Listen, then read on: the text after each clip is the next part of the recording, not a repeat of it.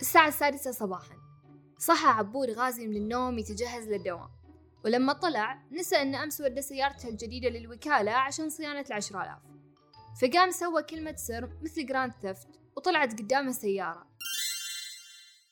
ركبها وراح الدوام مبسوط والأمور جدا طيبة. جا وقت الظهر والبطل جوعان. فتمتم بكلمة سر مرة ثانية وطلعت له كبسة. رجع عبود غازي للبيت تذكر انه كان يبي يبيع جنوط المازدا القديمة بس ما عنده وقت يروح سوق الحراج. إي نعم سوى كلمة سر مرة ثالثة وانعرضت لجنوط للبيع وفي خلال ساعة فقط انباعوا. تتوقع كيف قدر عبود يحصل تجاوب سريع لكلمات السر هذه؟ خلع المكسرة عبود يستخدم الجيل الخامس 5G من زين. الجيل الخامس من زين يعطيك أطلق تجاوب وأسرع إنترنت وأشمل تغطية في المملكة. وبكذا عبود قدر ينجز كل شيء كان يبي يسويه بدون أي تأخير ولا فلسفة. الجيل الخامس 5G من زين عالم جديد. تفاصيل الحصول على الخدمة في وصف الحلقة. هذا البودكاست من إنتاج محتويس.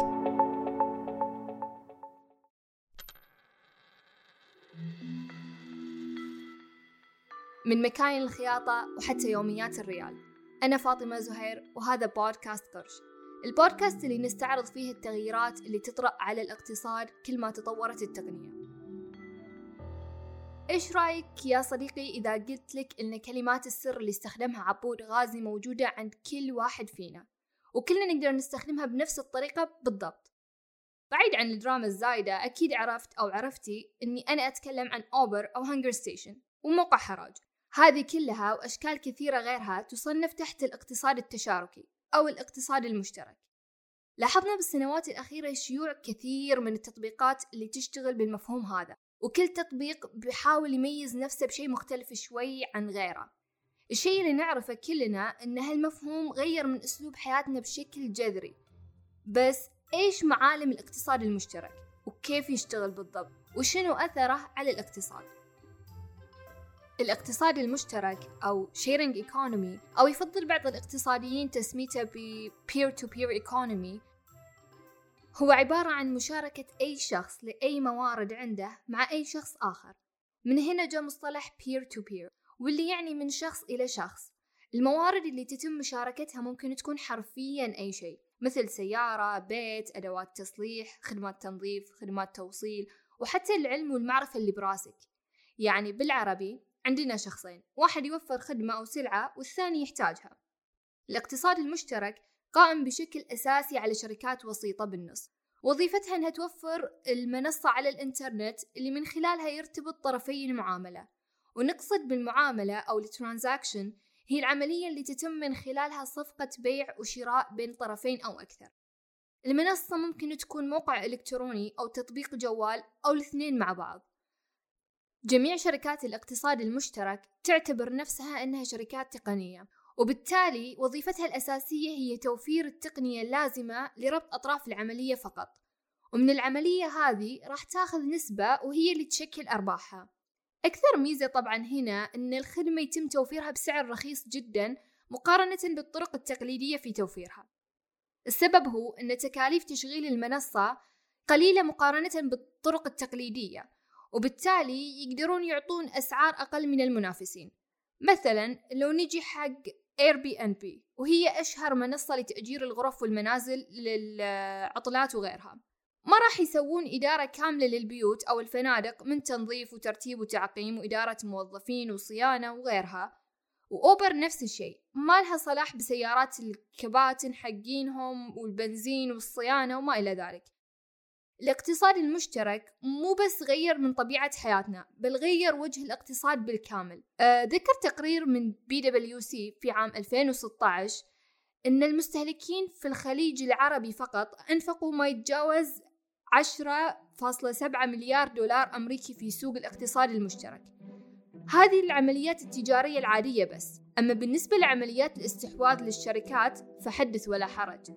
من أبرز الأمثلة هي صفقة أوبر للاستحواذ على كريم في 2019 بمبلغ وقدره 3.1 مليار دولار. والمنصة الكويتية اللي هي طلبات تم شرائها في صفقة مقدارها 170 مليون دولار. وبرضو النسخة العربية منه وهو HungerStation تم شراء الشركة في صفقة لكن ما تم الإعلان عن قيمتها. وإذا حاب تعرف أكثر عن صفقات الاندماج والاستحواذ أنصحك ترجع تستمع لآخر حلقتين بعنوان صفقة أم صفعة كل الأنشطة الاقتصادية هذه لها أثر عميق وكبير على اقتصادنا من عدة نواحي. أولها زيادة معدل الإنفاق الاستهلاكي أو ال consumer spending وثانيا زيادة كبيرة في قطاعات الاستثمار وتحديدا في التكنولوجيا سواء داخل الدولة أو خارجها. ولا ننسى ثالثا إنها خلقت فرص عمل كثيرة للناس وبالتالي ساهمت في التقليل من معدل البطالة. كل الأشياء هذه راح تساهم بشكل مباشر في دفع اقتصاد البلد إلى الأمام. وأقصد بكلامي زيادة في معدل الإنتاج القومي واللي هو Gross Domestic Product ويختصر بالأحرف GDP والجي دي بي زي ما ذكرنا في حلقات سابقة هو عبارة عن مجموع كل الخدمات والسلع اللي تم إنتاجها داخل مساحة جغرافية محددة. وفي فترة زمنية محددة. بالتالي كل ما زاد هالرقم يعني هذا انتعاش أكثر للاقتصاد بشكل عام وخصوصا إذا كان من مصادر متنوعة. من آثار الاقتصاد المشترك إما أنه قضى على أسواق بالكامل أو أنه غير من طبيعة نموذج العمل لأسواق ثانية. مثلا وكالات السفر اليوم تكاد تكون معدودة على الأصابع أو معدومة. وشركات التاكسي بدأت تتبع طرق مختلفة وإبداعية في استهداف عملائها. كل هذا بسبب المنافسة الشرسة اللي جاية من تطبيقات الاقتصاد المشترك. مهما نلقى أنفسنا نستمتع بالبرامج السمعية مثل البودكاست والكتب المسجلة وغيرها. يظل الجانب البصري عندنا يحتاج إلى إشباع. وبما أننا نعرف أن البصريين يشكلون نسبة كبيرة جدا من الناس جينا نعرفكم اليوم بمنصة أربعة للتصميم الجرافيكي. واللي طموحهم هو أن يكونوا تلك العلامة الفارقة في مشروعك. لا تنسى حتى لو مشروعك متناهي الصغر هويتك التجارية تلعب الدور الأكبر ومنصة أربعة تقدر تقدم لك جميع الخدمات الإبداعية. تلقون رابط صفحتهم على إنستغرام في وصف الحلقة. كثير من الناس يعتبر تطبيقات الاقتصاد المشترك فرصة ذهبية للحصول على مصدر دخل ثاني وهالكلام صحيح. فتشوف مثلا البطل اللي يداوم بالنهار في المكتب وبالليل يستغل وقته في إنه يشتغل سائق في واحد من تطبيقات النقل أو مندوب توصيل شحنات وغيرهم. لكن في بعضهم من يستقيل من وظيفته ويكرس وقته وجهده بشكل كامل وحصري على تطبيقات الاقتصاد المشترك. ميزة الشغل كطرف موفر الخدمة في التطبيقات هذه إنك ما راح تحتاج لكثير من الخطوات البيروقراطية المعقدة عشان تحصل على رخصة فتح محل تصليح كمبيوترات مثلا أو تحصل على رخصة سياقة تاكسي أو تحصل على رخصة فتح فندق أو فتح مدرسة خاصة كل اللي عليك هو توقع عقد مع المنصة الوسيطة. وبس هذه بحد ذاتها ميزة. وبنفس الوقت لعنة كبيرة. راح نتكلم عنها بعد شوي. أما الميزة الثانية أنك أنت اللي تحدد ساعات عملك بنفسك. ما في فوقك رئيس مستقعد لك على الربع ساعة اللي تتأخرها بداية الدوام. يعني أنت متى ما اشتهيت شغلت التطبيق واشتغلت ومتى ما اشتهيت طفيته. المهم شركات الاقتصاد المشترك ما تقتصر فقط على العمليات اللي بين الأفراد لكن حتى الشركات تقدر تدخل كطرف في العملية. نشوف مثلا شركات كثيرة تبيع من خلال موقع أمازون. فبدل ما يفتح موقع مستقل فيه ويدفع تكاليف تصميم وبرمجة الموقع وصيانته كلها حساب يفتحه في أمازون وكم خطوة عشان توقيع العقد معهم وخلاص بوم. أنت جاهز ومبيعاتك جاهزة ومنتجاتك في الموقع. بعد هذا كله نجي لسؤال الحلقة الأهم. هل كل شيء بالمستقبل راح يصير اقتصاد مشترك؟ الإجابة القصيرة هي لا طبعا. لكن الكثير من الخدمات صار يتم توفيرها عن طريق الاقتصاد المشترك. وهذا التوجه متوقع زيادته في المستقبل بشكل كبير بسبب الميزات اللي ذكرناها بالإضافة إلى سهولة تطبيق التكنولوجيا في حياتنا اليومية وتوفيرها بسعر أرخص وأكثر كفاءة. بس كل ما صار السوق محتكر أكثر كل ما كان صعب دخوله كمنافس جديد. وبالتالي بنشوف أنه من الصعب جدا أننا نلقى تطبيقات اقتصاد مشترك في الأسواق المحتكرة جزئيا أو كليا مثل سوق الاتصالات والكهرباء. بس لازم أرجع وأقول إحنا اليوم عايشين في عالم محدود بخيالك فقط. يعني ما ندري ممكن بالمستقبل يطلع لنا عبقري بنموذج عمل معين يدخل فيه حتى للأسواق المحتكرة وينافس فيها. برضو عشان نستفيد من نموذج عمل الاقتصاد المشترك استفادة قصوى كثير من الاقتصاديين يشوفون أن الدول والحكومات لازم تعترف بالشركات هذه كقوة اقتصادية أساسية في البلد وبالتالي تفرض الحكومات قوانين أكثر وظيفتها أنها تنظم وتقنن العمليات وتحمي المستهلك وتحفظ حقوق جميع الأطراف الداخلة في العمليات التجارية وتخلي الشغل فيها مجدي لجميع الأطراف وخصوصا لموفر الخدمة. القصد هنا بجدول العمل هو القدرة على تحقيق أرباح بالنسبة لموفر الخدمة بحيث أنه يغطي منها تكاليف التشغيل ويحصل فوقها أرباح مقبولة. نجي الحين إلى اللعنة المصاحبة للاقتصاد المشترك. اللعنة. طبعا ما في شيء خالي من السلبيات وهنا بنتكلم عن أهم سلبيات الاقتصاد المشترك.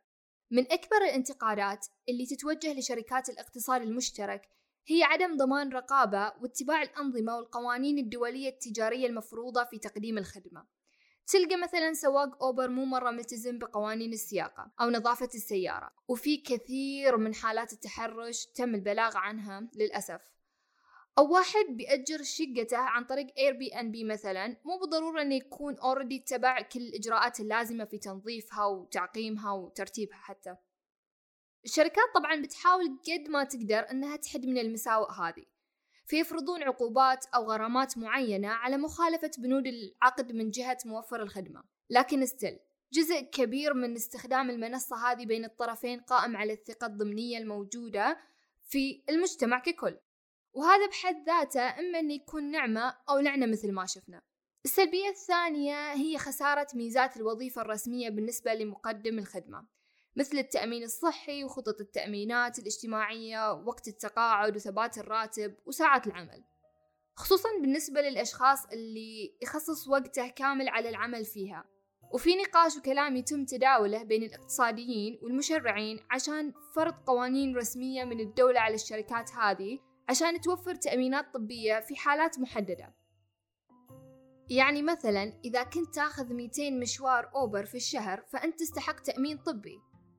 وأخيرا موفر الخدمة راح يكون مسؤول بشكل كامل عن الموارد اللي بيستخدمها في توفير الخدمة مثل السيارة والعدة والغرفة وحتى الوقت والصحة. لأنها في النهاية ملك له.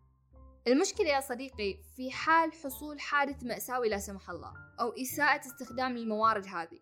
ما حد راح يعوض البطل خسارته لأنه متعاقد مستقل مع الشركة البسيطة مش موظف فيها. إحنا لسه في بداية تطور شكل الاقتصاد هذا والمستقبل مخبي لنا أشياء كثيرة ما نقدر نتصورها. ما يمنع يا صديقي في أنك تفكر في مشروعك الخاص اللي ممكن يكون نقلة نوعية لك ولبلدك. مثل كل التطبيقات اللي ذكرناها في حلقة اليوم. ما حد منهم بدأ بحجم كبير.